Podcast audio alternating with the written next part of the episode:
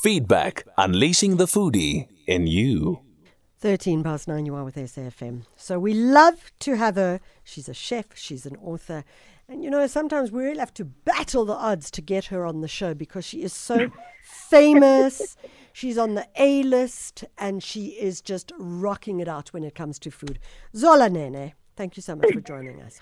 Michelle, you give me far too much credit. I'm not rocking anything out. You're totally rocking it out. And I did think, you know, this is the month of love, so I'm going to just show you loads and loads of love. And then, you know, just hopefully you're going to go, you know what, I'm going to give all my Saturday morning from now on to the JSB.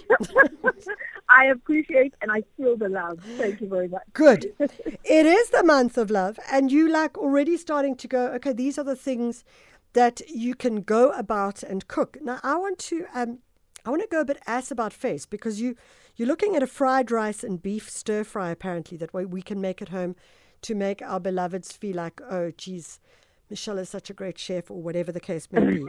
But you follow it up with pancakes. Oh, yes. Now I love pancakes, but pancakes are not easy to make. People think they're super easy, but they're not that easy actually. They're, they're not easy unless you know, um, you know, the, the sort of tricks of the trade. So I'm going to share those with you. Um, but also, you know, month of love, Valentine's Day, you want to end off with something sweet. So Mm. let's, let's start with the, with the savory and then we'll end off on a sweet note, right? Cool. So Okay. I suggest, I think it's actually a great date to um, arrange to cook together for um, Valentine's Day if you're not going to plan to go out. And something like, you know, stir-fried beef and rice and, and um, egg fried rice is something you can Mm. prep beforehand, before your, you know, beforehand, and then just cook it together, and then it's like a fun moment, and then you can eat straight after. So it's one of those recipes. It's quick to to prepare, um, but yeah, the prep takes it's quick quick to make rather, but the prep takes like a little bit of time because it's quite a bit of chopping. Um, and yeah, you can use whatever vegetables that you have on hand for the fried rice. Um, you can make cook the rice the day before to make things easier. So you know those shortcuts sort of yeah How does one- for If you're going to make fried rice, do you just boil the rice until the rice is normal and then you go and fry the rice? Yes, and actually, ideally for fried fried rice, you want to use rice that's been chilled in the fridge for a day, for a night, like overnight.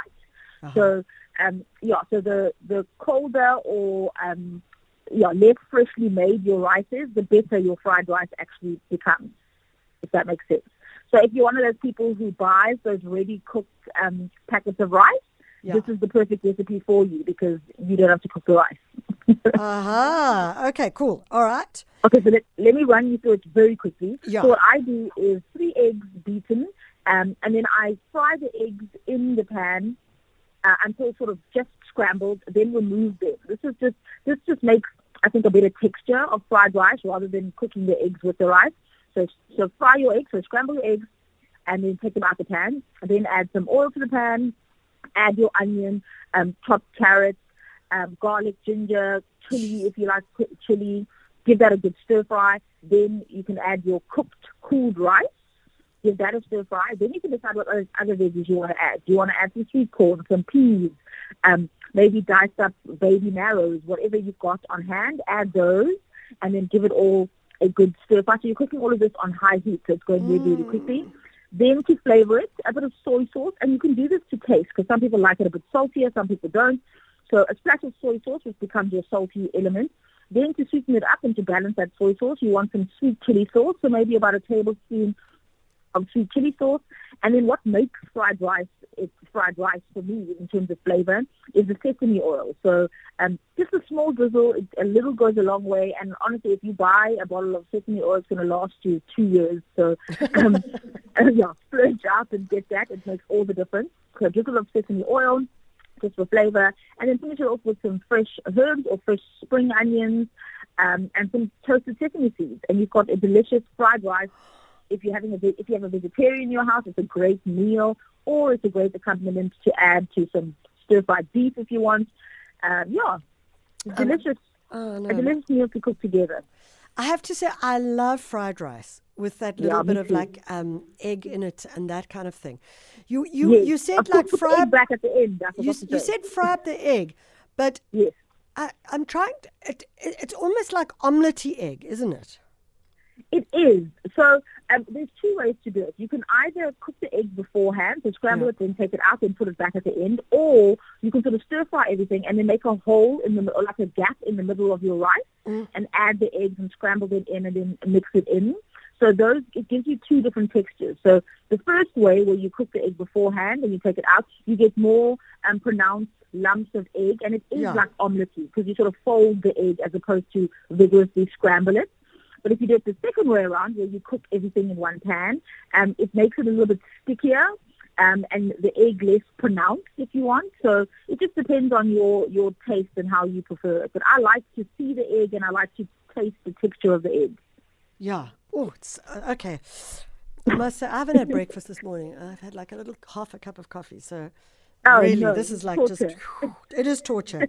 now, really torture us with those pancakes. How are we going to do them? Oh, So let me tell I you that my mother's an excellent pancake maker. But I Oh, do remember as a child her the first pancake is always a dodgy one for some reason.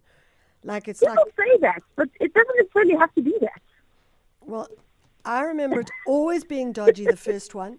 And I always remember like trying it myself and once flicking the pancake into the air and the pancake flew up and landed on the head of our dog Rover.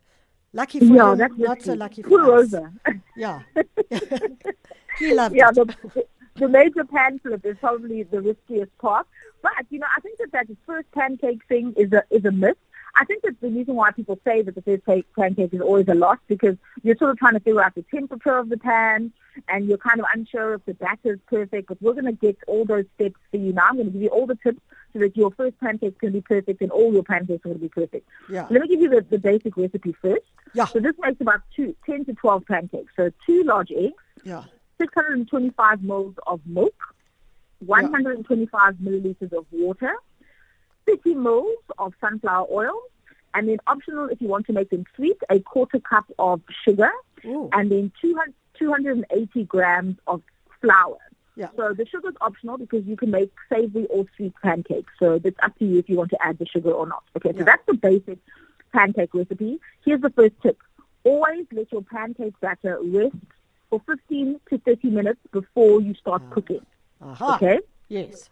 So that helps the, the flour granules absorb the liquid fully and it makes it like a, a more viscous pancake batter, so it's not so watery and so splitty, if you will. Mm. And it also lets the gluten sort of relax in your pancakes, which makes for a more tender, more fluffy pancake. So that's the first tip, okay? So Yeah. rest your pancake batter. Then the second tip is when you're cooking your pancakes, so heat your pan, um, heat it until it's sort of smoking. So so really hot, you know. Heat the pan until it's hot. If you have a non-stick, fabulous. If you don't, this will also still work. Heat it until it's smoking. Take it off the heat. Then add sunflower oil, and then use a kitchen a piece of kitchen paper to wipe the oil away. Ah, You know, so you just leave a thin film of oil. Yeah. Then pour your batter, your first batch of batter in into the pan while it's off the heat, because now you're controlling the heat of the, the pan. And then once you see the, the pancakes start to bubble and, and the, the, the batter sort of bubbling and starting to, to cook, put it back on the heat and turn the heat down to medium, because now you, you know that the pan is hot and now you're just cooking gently. And that will ensure that the pancake cooks evenly so that your first one doesn't break doesn't break up, doesn't do all the things that we're used to the first one doing. And then basically leave the pancake to cook until you can see the surface of it is pretty much dry. So so it's got no color on it because obviously you haven't flipped it, but it's dry. There's um, sometimes you'll see bubbles form, but it depends on on the type of pan actually. Um, but it's dry to the touch, so no wet batter. Then you can flip it. So my recommendation is don't do a Michelle and flip it and throw it on your dog. I say use a spatula to gently lift it around the edges, and it'll should it should come off pretty easily. And then turn it over, and then it only needs what another 10 seconds or so on the second side, because remember you cooked it enough on the first side so that the, the other side is actually basically cooked, and all you want to do is give it some color, and that's yeah my Jeez. secret or my key to, to perfect pancakes every time. But like with everything else, um, it takes a bit of practice. And if your first one does flop, that's called the chef's perk. That's the one for the chef to, to taste and to Yes. make sure that all the others are going to be delicious. So don't stress about it too much. Just yeah, have fun. It sounds like you are flipping fantastic and flipping on track. Zola Zolanana, thanks so much. We hope you have a beautiful weekend, and I'm sure whoever's with you is going to eat marvelously. Thanks for joining us. Thank you so much. You too. Ciao. Zola Nene. And of course, just go online, check her out, and uh, learn how to flip those pancakes.